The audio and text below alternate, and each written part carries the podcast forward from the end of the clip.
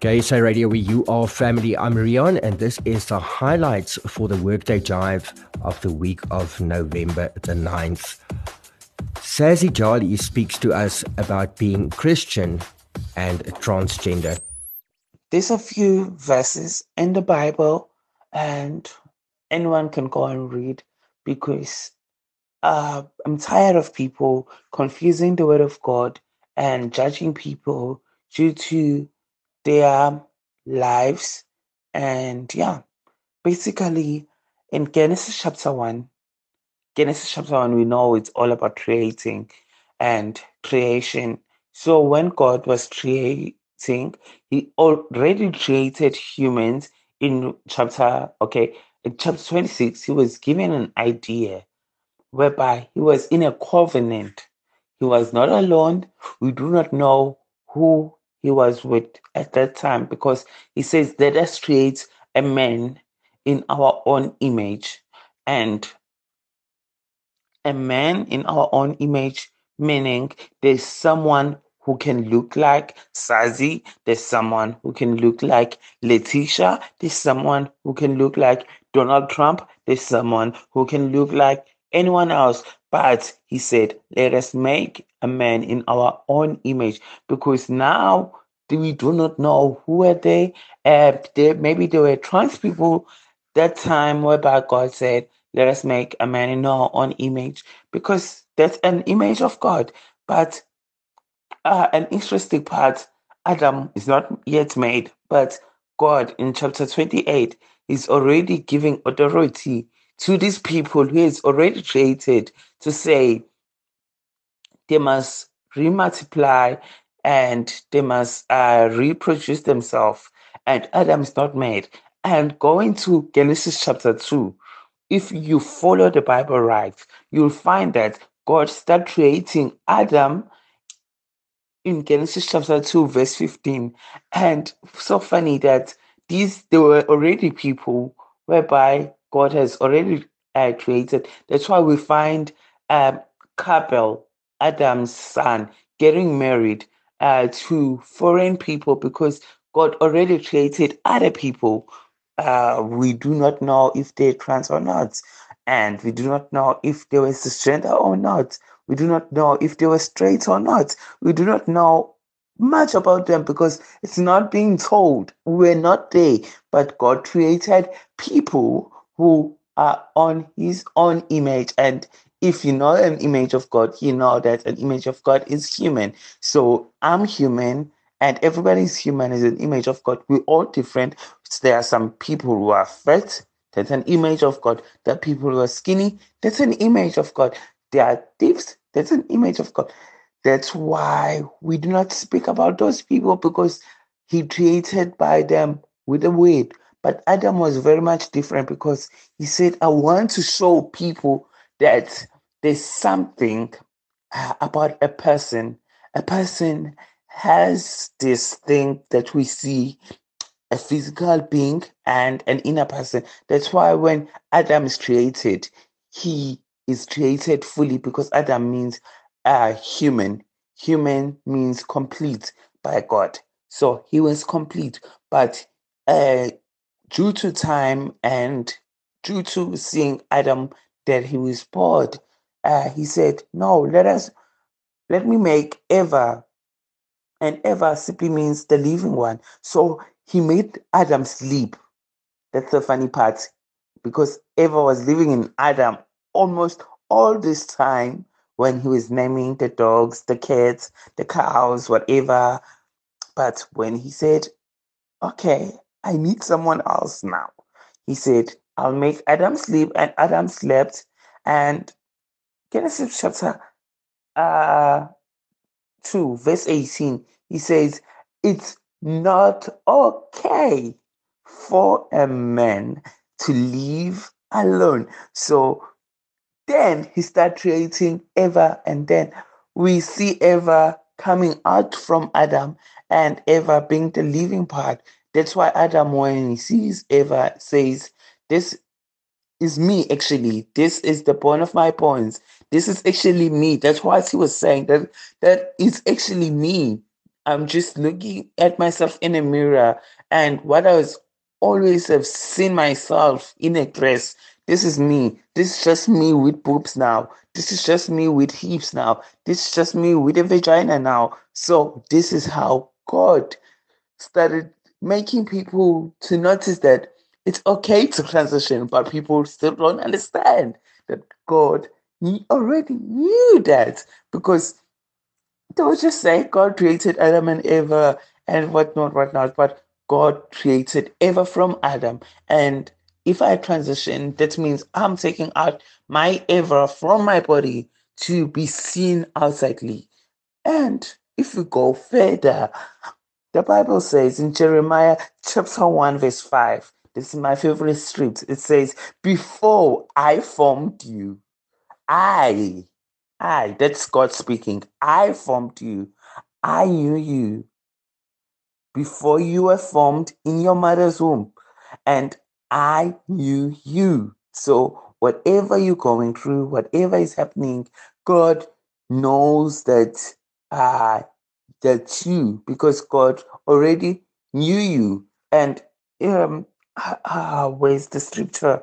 I'm trying to remember whereby he says, even um, before the foundations of the earth, I already knew you. I'll remember later and I'll come back to it. But God already knew us. And that's why people should understand that God knows us very well. If you are going through a hardship right now, God knows that you're going to be a king one day. You need to go through this. And even if you are born unprivileged, God knows that tomorrow it's not going to be the same. So it's the very same thing with being trans. God knows that you were not meant to be this you meant to go through this journey so that I can show my glory to people. And let me show my glory to people by you showing them that anything is possible because the Bible says nothing is impossible with God. Anything is possible. I love this verse very much. It's Second Corinthians chapter 5, verse 17. Therefore, if anyone is in Christ, he is a new creation. The old has gone and the new has come. So, if today I say I'm in Christ, you should forget that yesterday who I was. If my name yesterday was uh, Saul, because we talk of Saul who changed to be Paul, uh, because now he was in Christ and when Paul is in Christ, they forget that he was the killer of people. So it's the very same thing with trans people. God knows that uh, when you become in Him, all the other things have passed. You needed to pass those things. You needed to pass uh, being assigned male at birth. You needed to pass all those things and become yourself. That's what this scripture talks about. It talks about being a new creation in Christ. So all the part, all the go, all it says, all the old has gone and the new has become. So if today uh, I come and I'm haven't done my operation, I haven't done anything, that simply says the old is still there, but when I'm coming back and coming back with this new life, that doesn't mean God will, will not recognize me. He will still recognize me because the new has come, because God sees us. And before you heard me with Jeremiah chapter 1, verse 5, he said, Ah, I knew you before you were formed in your mother's womb and I blessed you.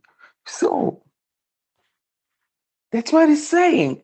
God already knows us. John chapter 3. Yeah, this is John chapter 3, verse 3 to 6. No one can enter the kingdom of God unless they're born in spirit. Flesh give birth to flesh. Listen to this. Flesh give birth to flesh. Spirit give birth to spirit.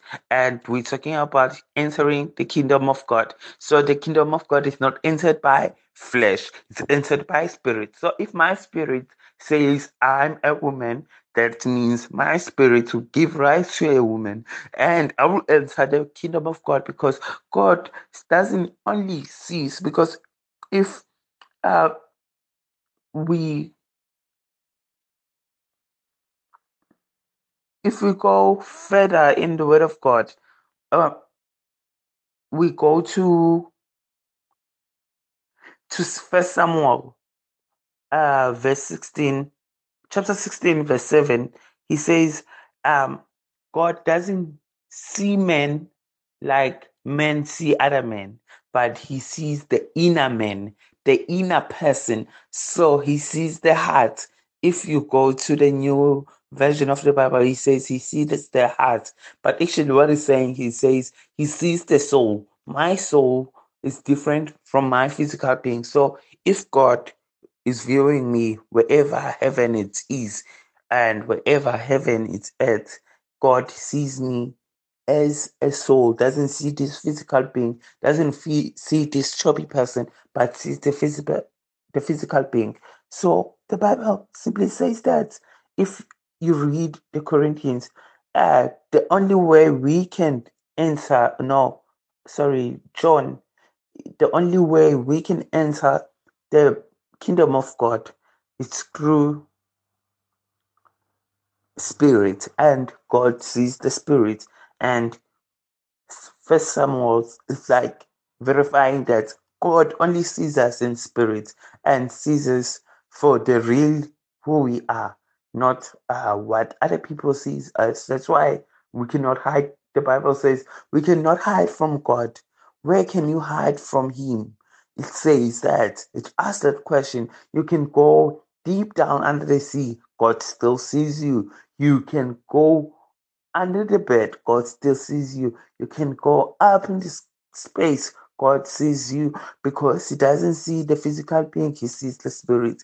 Whenever the spirit, the spirit, there is God, and wherever there is God, there is spirit. So God views us in spirit, doesn't view us in our body. Yes, this body, um, if the Bible says when Jesus returns, um, it says we'll be like him and that we find that in romans uh, chapter 7 uh, verse 22 it says no um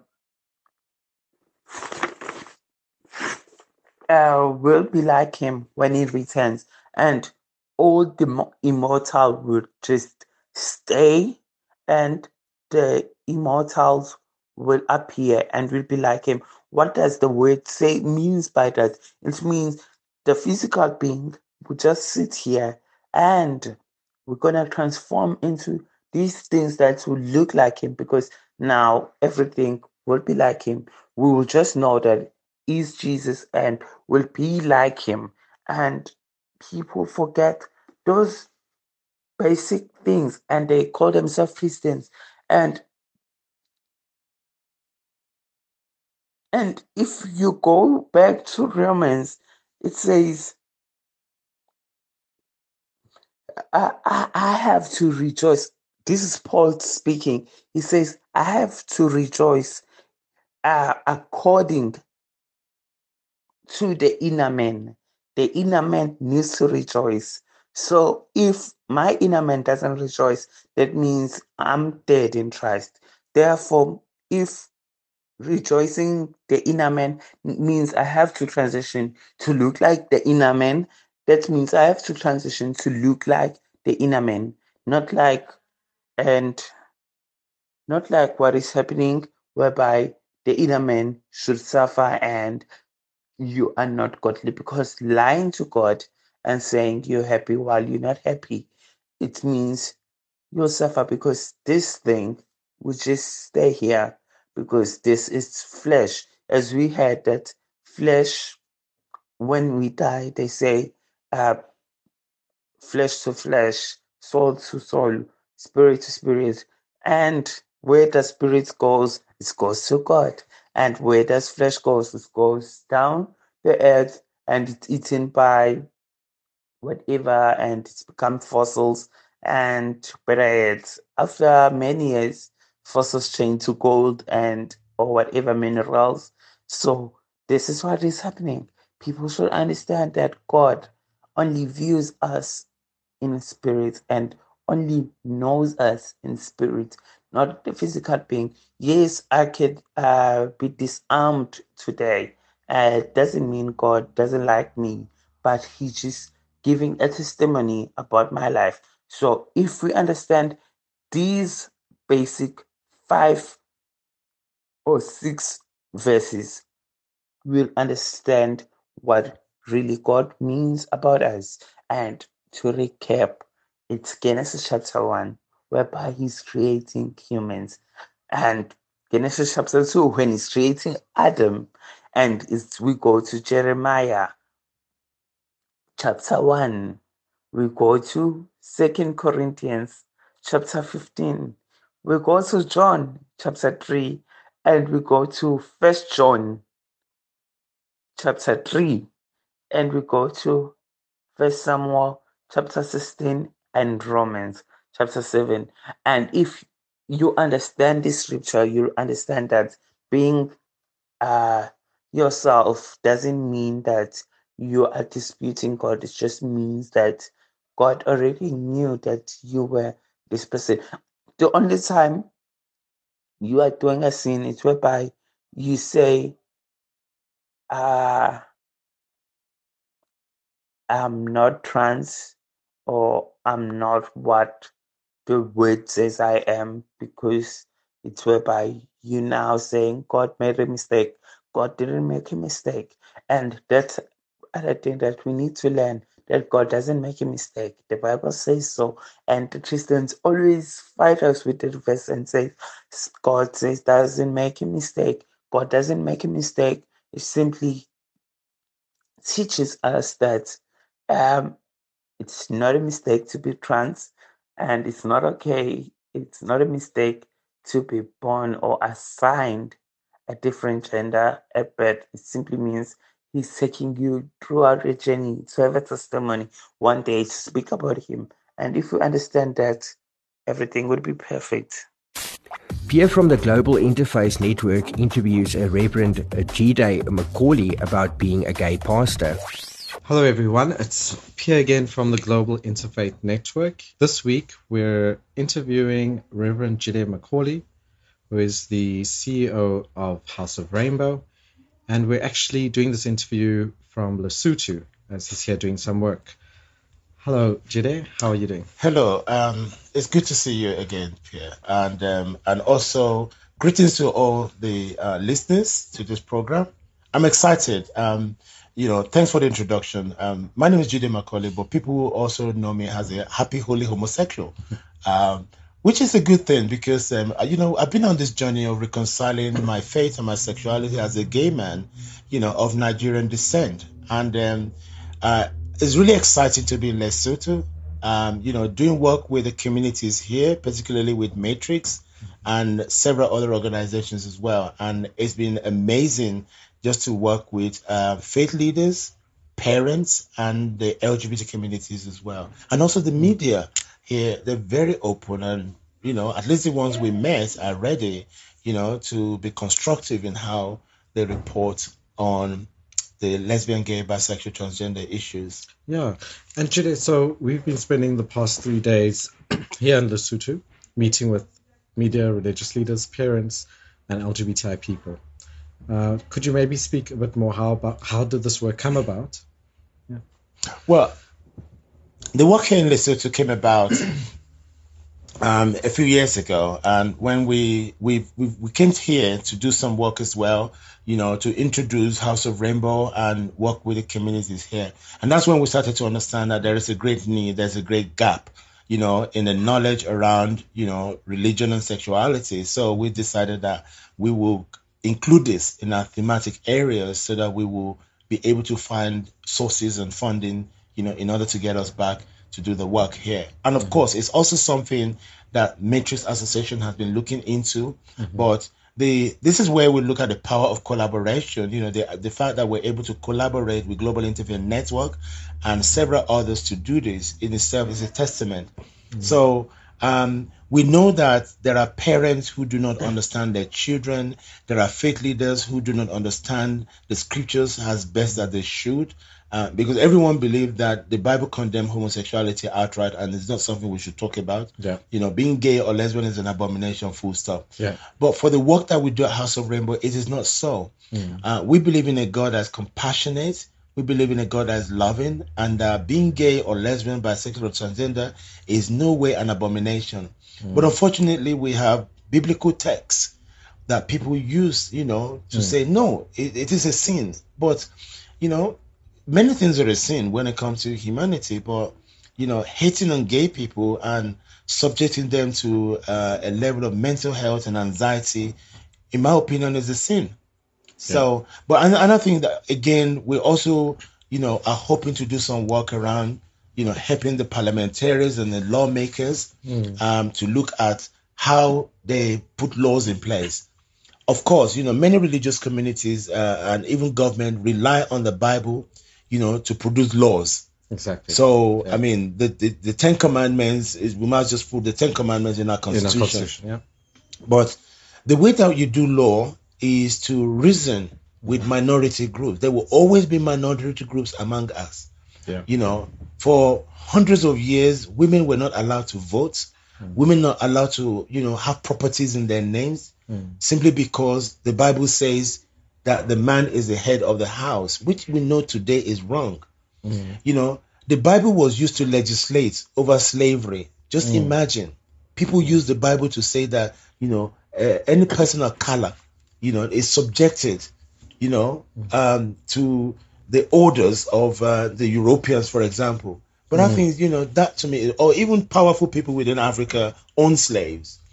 But I think that the reality here is that people use the holy book wrongly. Hmm. And some of the things that we are, you know, obviously bringing and trying to do is to get people to know that the holy book is a good book, hmm. is not a weapon. Yeah. You know, in fact, the holy book help a lot of people, you know, to develop a mindset of hope hmm. and to look into the future and to build their future. But when you look at it today, unfortunately, the holy book is a, is a very scary book for many people, particularly within the LGBT community. Yeah, no, you're right. And I, I think what's been very important is like you're saying that people have been using holy scriptures to keep people out um, and to exclude people. And what I've seen over the past three days is you've created a sense of inclusion and a sense of hope, and even telling your personal story, which has helped many LGBTIQ people of faith here in Lesotho with their story and how do they come out to their families and how do they get involved in their faith. I think I'd also like to speak a bit about how the inclusion of other faiths, because we had Islamic people in the room. How do you balance this with other faiths? I think that you know, coming to Lesotho, um, you know, in, terms of interfaith, you know, um, I, I did an exchange conversation with um, you know Tampose, who is the director of Matrix, and uh, the Christian religion in itself is actually more problematic, and the population of the Muslims are also very low. It's not that we do not need to interact with them, but this is where we're in Lesotho, where about 80 plus percent are you know Christians, and we're talking Catholic, Anglicans, Pentecostals. So that's really where the hot spot is for this conversation. Uh, the traditional religion is not in itself problematic for the LGBT community, but it also needs a level of sensitization because that really is where the roots of Africans are when it comes to our religious, you know, practices or religious history. But having said that, there is always room you know, to create a balance for everybody. For example, I met with one of the uh, Islamic um, participants in this conference, and you know, we begin to look at how we can make referrals so that they can also gain more in the environment of what Islam says about LGBT. You know, link them with organizations like Alfitrat in South Africa, so that they can go on the in, you know the intensive um, training for um, um, you know scholars Yeah. uh, which is a good one. And um, and the way that we also do it sometimes is that if we if we know that there are going to be more Muslims uh, in the sessions, then we often will bring someone in who is a Muslim scholar Okay. to come and participate in the program. We've done that before. We did it in Botswana. Uh, we did it in Zambia, you know, where we had Muslim scholars come in from another country to help because we couldn't find a a Muslim scholar within the country itself. So, um, and I think that for me, I mean, looking at interfaith is just to let people know that, you know, if you are a Christian or a Muslim, um, your faith uh, is important to you. Exactly. And you also need to respect the other people's faith. Yeah. Uh, you know, other people's faith is not a threat to you. Yeah. I'm a Christian, Islam, Buddhism, any other faith is not a threat to me. In fact, I embrace it and I love the people who practice those faiths. Good.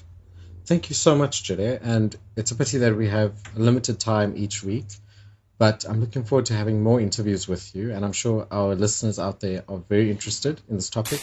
And Gavin Prince from Red Dot PR speaks to us about the ins and outs of running a PR agency. JSA Radio, where you are family. I'm Rian, and uh, today we are talking to Gavin Prince from Red Dot Public Relations. Let's just kind of run in, and I'm going to straight start asking questions to you. How long has Red Dot Public Relations been around? It has been around for three and a half years. So December, the second or the third, we'll be celebrating our fourth year.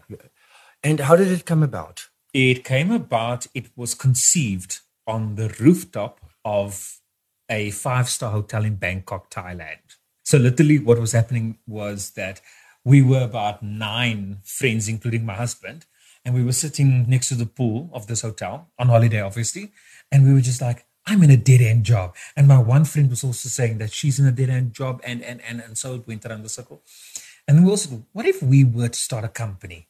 What would we call it? Well, there were lots of names, not Red Dot, but you know, uh, but all the expertise were thrown into like the conversation.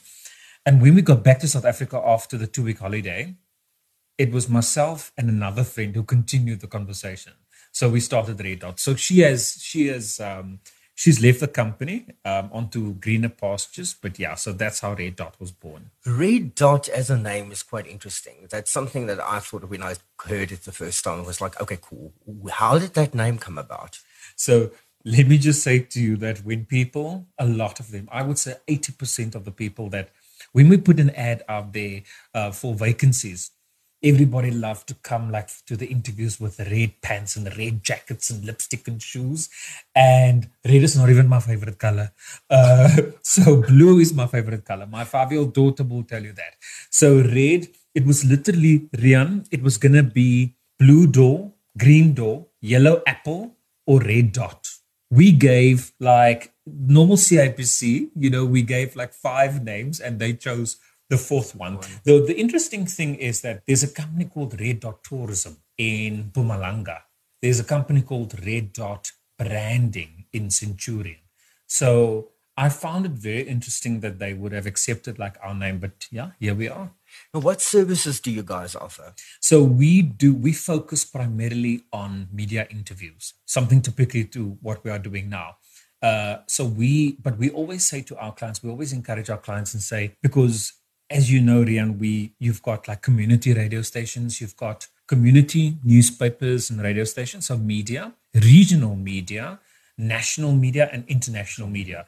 And I always say, while our main target is national media, I always encourage my client go for all because um, the people that, that knock and drop on your doorstep in the afternoon, those are your supporters that are reading about your brand and about other things in that newspaper. So we kind of need to support them. And we find the community newspapers and radio stations to be, and TV stations to be very sort of um, not understanding, but supportive. Supportive. So, so supportive of like the brands that we sell to them. You won't believe it. I started out at Knock and Drops in my journalism career. Oh, is it? years ago, yeah. So now I'm right back at community Caxton. stuff again. Caxton. I used to Oh. work for the Kempton Express. Yeah. Oh, wow. So I spent a lot of time, Yes. eventually with Citizen, which is also a Caxton Yeah.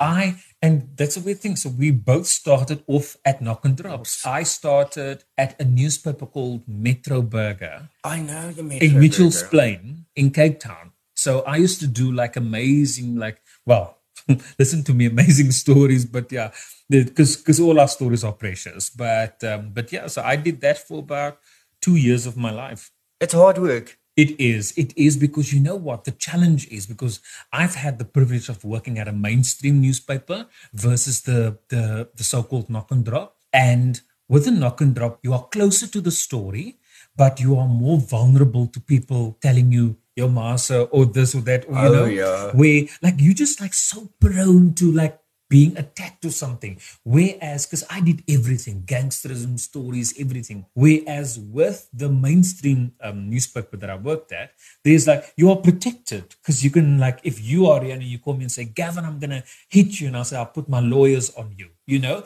Because there's a team of like supporters on executive level whereas with the knock and drop it's different. But but you are closer to the story. You are closer to the story. And the community tends to phone you first before they phone the national yes papers. yes yes. That is the amazing part.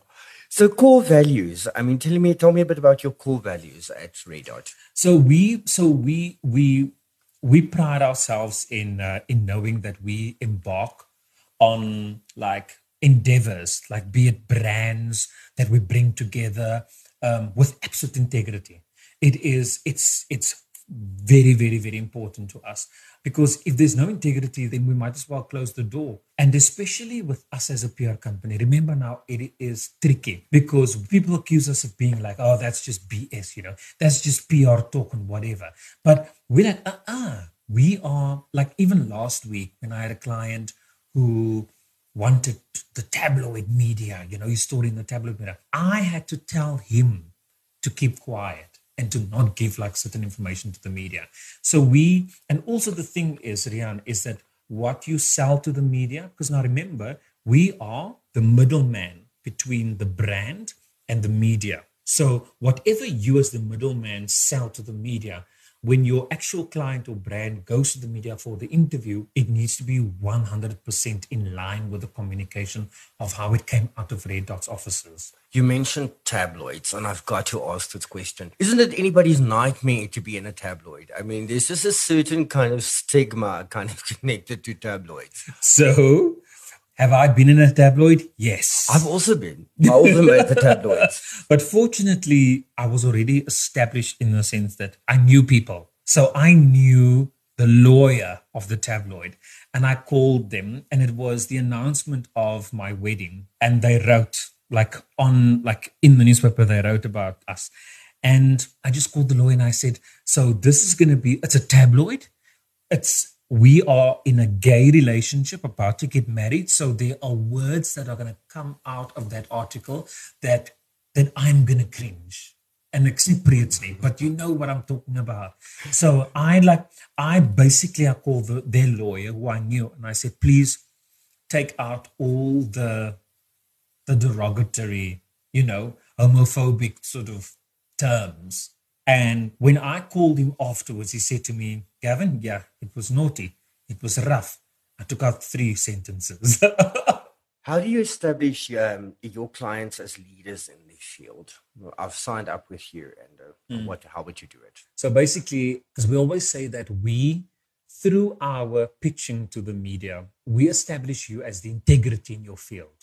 Like that's a proper position. That's like a title and a half. So what we usually say, and obviously because of the fact that if you had answered the question in terms of what makes you unique, like among other, you know, other people like in your field, we kind of like zoom in on that in terms of like how we pitch to the media. So if you say, oh, you are the only person in South Africa to have done this and that and the other, we go in we go in for the kill in terms of the media. And sometimes the junior, it has happened before where junior publicists, where they would come into my office and say, oh, that radio station and that newspaper said no. And then I would call that bosses and proper pull in the rank there.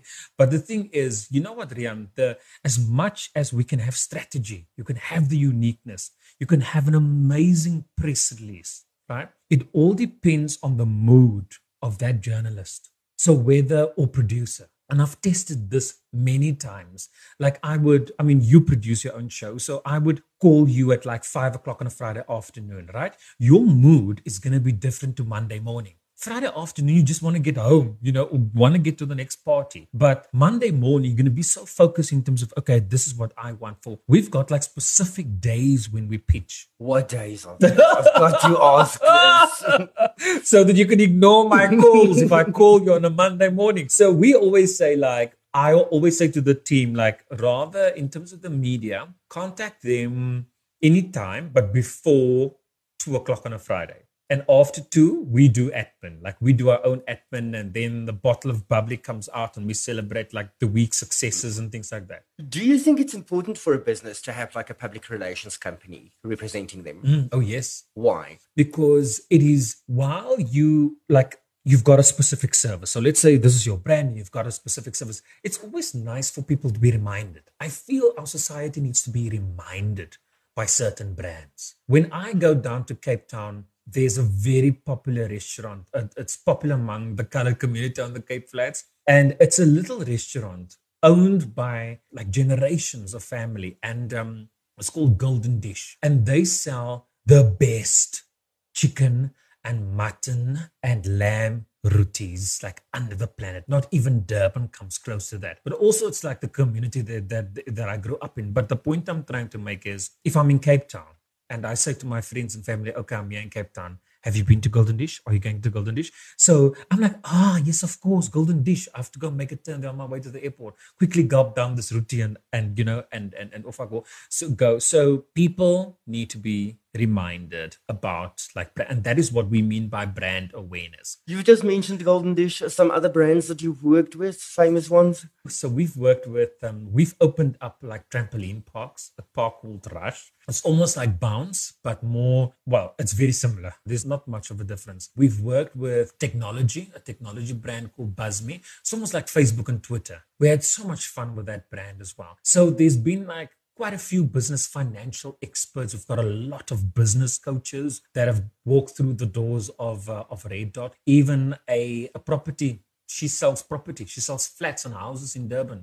We've been blessed with like a lot of like interesting people. Even Rian, we just signed our first plastic surgeon. Wow. Say Mark Moy. She's, she's proper. She's she, she's I'll the real deal. number. I'll get that number. Forever young.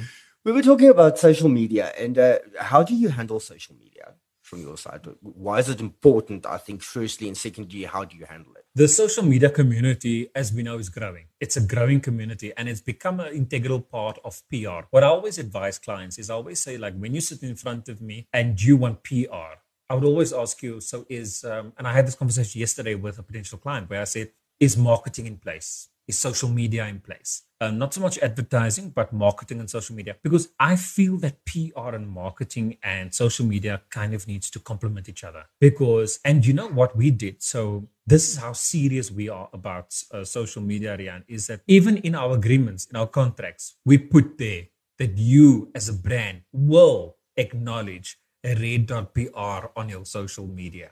And that's how our clients, and now my secret is out, the red dot secret is out. But that's how our clients thank us on social media. It's very, it's very important. Like I say, it's a growing market, and people need to, it's also like a, a very cheap way of um, Advertising. of advertising a brand. Do you know that there are so many like advertising sites on Facebook? Like Pretoria's got its own one.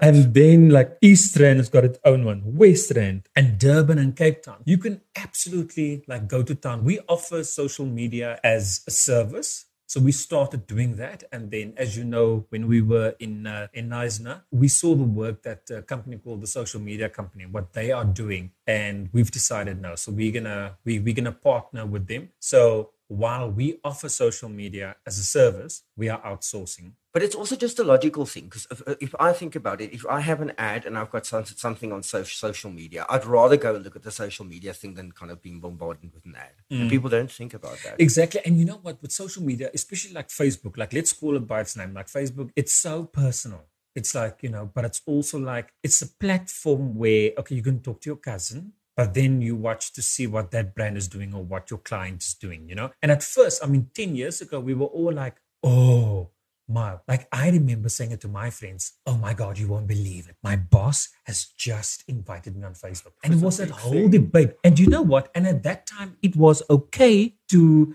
leave a friend request hanging for four days or five No, days. it's not. now, if you hang me for four hours, I'm gonna pull back my friend request. We were talking about publicity now, especially Facebook. How do you deal with negative publicity and uh, people bitching about things? And uh, I think we've all seen it and gone through it. And how do you deal with that? So on social media, With social media and as a company. Let's say I come to you and I said you organized this event and it, it sucked balls. And like, how are you going to deal with that? So you know what? It happens with the red dot, unfortunately, and uh, and sometimes we go back in our status meetings on a Monday morning. We're just like, what did we do wrong? Like what? Like you know, I like I would proper say, I would go in vernacular and say, what happened? like that is that is the question like every week. But you know what? I always say like, there's people say like, kill them with your smile. I always kill these rumors with the truth. If you ignore people ignore like and i mean we've had an incident now about two three weeks ago where the media was like you know taking red dot on things like that. And um so you need to man up firstly. You need to own up to the situation rian you need to say listen here i messed up. I'm sorry. And move on and not leave people like hanging so for example what happened this week with liberty where on saturday their files were hacked into. I mean, do you know how much money is invested with Liberty? My husband's in Mauritius. I called him immediately and said, Where's our money again? Is it by Liberty? And what Liberty did was Monday morning, like the first working day, they came out with their spokespeople and they said, like, you know what this is a situation and we are investigating you know so but the other thing with social media so we are quick to apologize and you just like Was your money with Liberty? no, but the thing, the other thing also in terms of social media, and this is especially when we do PR for a individual, doing PR for brands or social media for brands is, is different. But we had a contestant of the Mrs. Commonwealth where we did her social media. I promise you, Rian, every third day there was a message of propositioning from some or other person like in the world out there saying, How beautiful are you tonight? I love that red dress and things like that. So, you know what we do? We do something that takes us literally a minute. You email that person because obviously that person does not know this is not the actual person that's doing the posting of the beautiful dress, you know? So what we do is there was some the the, the most hectic one was on Instagram where he sent her a DM, not a picture, but he sent her offering to send a picture. And I will leave you to color in that picture. I think we're all adults here on this radio station. And then, then all we do is we like again kill them with a smile, kill them with the truth. So we email, we always message back, Rian, and we say, Hi, thank you for your message. We'll be sure to pass on the compliment to our client. Thank you. The office. Your upcoming events, what are you planning? Are we seeing anything like Pink Loerie, anything like that coming up in the near future? So um, there's quite, I would say, our focus is more on media interviews more than events. Here and there, they are very far, like far in between, or whatever, or however you say it, in terms of like events where we are. But I mean, we started off as an events company as well when we handled all those celebrities and the egos. But when we had our like regroup where our strategy session, because I, I believe every company should have a strat session every six months. Whether you are doing nothing or not doing any changes, you need to strategize every six months. So we do that. And when we were sitting down, we were like, why do we suck at events? And we started like focusing on like you know, excluding deleting all the riffraff and focusing and zooming on like, you know. But I mean, we've had amazing events. We've had amazing events, but there were some like launches that we did where five people would rock up. Five people, you know, but in the end, but obviously now with social media, so when you post, you post very strategically of, you know, like a certain section where you don't show like all the empty seats. But I mean, in terms of when when we did the openings of the trampoline parks and in Cape Town and Johannesburg, we were full to capacity. Like we had to imagine having an event where you have to turn down media and say no, you know? So we've had some good ones, but no, I can't have three amazing events and two crappy ones. I need to have five events that are all amazing. So yeah, so in answer to your question, so no, they are very like here's something happening in June or whatever, but not like an event like a a red dot organized event. But you know what I what I always say as a businessman, I always say the day an amazing Edith Venter like Jill Groger like person walks through Red Dot's door. Those are socialites, as you know. Yep. Those are socialites that organize parties for that's their job. Like they organize proper celebrity and high profile parties or events. When that type of person walks through my door, I will start Red Dot events immediately. And you'll be on our guest list. I'll be on our guest list. Thank you, Kevin. Kevin, thank you so much for your time. The last thing here is if somebody wants to get hold of Red Dot, where do they go? We are on the World Wide Web or, or on Facebook. Red Dot, just simple Red Dot um, Public Relations, Relations on Facebook. Or website is www.red.pr.com. There dot, we go. Dot com dot because com. we are international. Dot com. Take note. Dot com. It's not like a, we just not a play beer. It's dot com. No place for co.za. Kevin, thank you so so much for your time. It's been wonderful, and I'm going to have you thank definitely you. have you back here. oh, thank show. you, thank you. Just on that note, just for our listeners, what makes tabloids so hectic? You know what? With tabloids, it is they are in Afrikaans. It is it's like bar. It's like it's um, trashy. Can I use the word trashy? It's crude. Yes, yes, yes. Of course, you, you go ahead. It is. It's um. It's there, there's just no boundaries. There's no limits. So, for example, over the weekend, like last uh, Wednesday, my client talk well we targeted in terms of our strategy we targeted all sunday papers including one tabloid newspaper oh my goodness all of the other new intellectual Sunday papers wrote, you know, very sort of, they were tiptoeing around the issue. And basically, the story was about a dad who wants access to his son. Anyway, but the wife is famous. So, and they are estranged. So, but if if when I opened up the tabloid, the tabloid just like they just went straight for it. Yes.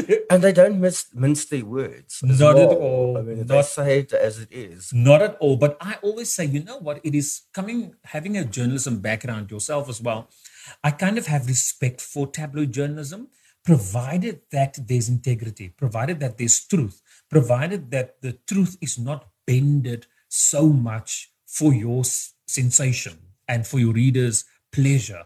Um, if you like, you you, you can still like um tweak a little bit of words here and there to make it like I, I when I was at, at, at the mainstream newspaper, I did entertainment journalism, but I called it naughty journalism. So so as long as there's truth, I mean, people try to sue me, singers, actors try to sue me. Uh, uh, but if you tell the truth, it's a different story. Exactly, exactly. So, what kind of businesses um, do you work with? So, in t- so if if you like we call ourselves red dot public relations the pr home to the serial entrepreneur okay explain that so what so what that means basically is that um, so if you are a businessman or a, a, a business person who um, who's got multiple businesses and you are but but you kind of need like PR and marketing and social media to just elevate your brand. just Just 'n bietjie van 'n hupstootjie to take your brand to the next level. Uh you you call us. So we and we started off as like you know doing PR for celebrities. This actress and that singer and whatever. Amor Vittone was there, Steven DeLong, people were there. But we just found that, you know what, with yes, admittedly, I wanted to make more money. Um, but it's more of a nightmare as well, isn't that? Well, I always say, like, with love and respect to all of them that were with us, uh, the artists, but you do PR for their names and then you do PR for their egos as well. And is there a difference? What's the difference? The difference is that okay, so the the name you do PR for the name. That is the agreement. That is what we sign in the in like you know in in terms of the contract. But in terms of doing PR for their egos, when you get to a sort of if you like land this amazing interview for them, and they're just like mm, pulling up the faces for the nose and saying that's not my brand. I'm sorry you don't even know what your own brand is because there's like you work for a certain sort of movie or a soapy but and then you've got your own brand but do you really know like what your brand is come on So that brings me to criteria. If I'm a business or a celebrity and I want to be signed up by you, what's your criteria? What do you look at? So I look at marketability. How am I going to sell you to the media? Like I've not chased people out of my office, but I've said this is the end of the meeting. We're not doing this, and like and that Rian means I've said no to money before, purely because I'm protective of the brand. So you need to be marketable. I need to be able to go stand on a pedestal and talk and say, okay, your brand is out of this world. And my, I, I always have one question for all of my potential clients when we have our first meeting is what makes you different from other people? I sat down with a estate agent. He sells houses. And I said, so what, what is different between you and, and other estate agents? And he said, I put my houses or my flats, I put them on Facebook, and that's how I sell them. I'm like, come on, go back to your office, your home, think about what you want, and then come back to me. So we are very strict, like the biggest thing. So we like in terms of actors and actresses and people like that, like that's not our vibe. So I will have to say no to those type of people. But if you're running a business and you're out there to be successful and um, you read books you know, um, whether it's the Robbins or the Richard Bransons or whatever. We just look at that and then and then we go, you know. I'm sitting here with a huge inner smile because you just said you you ask your clients what makes them unique, and that's the next thing I'm going to ask you. Red Dot public relations from a business perspective, mm-hmm. what makes you unique? The, the fact that we have like sound contacts in the business media. So whether you are the owner of a spaza shop in or Alexandra or Khayelitsha, for that matter, if you have like, so if you run that spaza shop to the CEO of a listed company in South Africa, we can do your PR. We have international clients as well, and that's absolutely shame. The sad thing about our situation in the PR world is that our local media I find to be very, very supportive of international brands. They love international experts that come into South Africa. So the fact that we've got a footprint like in the business media of South Africa, that sort of sets us apart from other PR agencies. The funny thing is, if you had asked me this in our first year, I would not have known how to answer you because in the first year of running the company, people were constantly asking me, What makes you different? And I'm like, If we are not different, we are the same as any other PR agency. But, you know, but it took me a while. And then eventually I went to, Red Dot went through a dip and I went to a business seminar. And when I sat at this seminar, it was a JT Foxx seminar. And as I sat in the front row, and I looked at the back and all these startup companies and these people just wanting to make a success and have their business grow and take them to the next level. I was like, I feel very comfortable here. I'm at home. And that's when Red Dot, the pure hope that the serial entrepreneur was born. Let's take a musical break here on Gay SA Radio, where you are family, and we'll continue our conversation uh, shortly. Keep streaming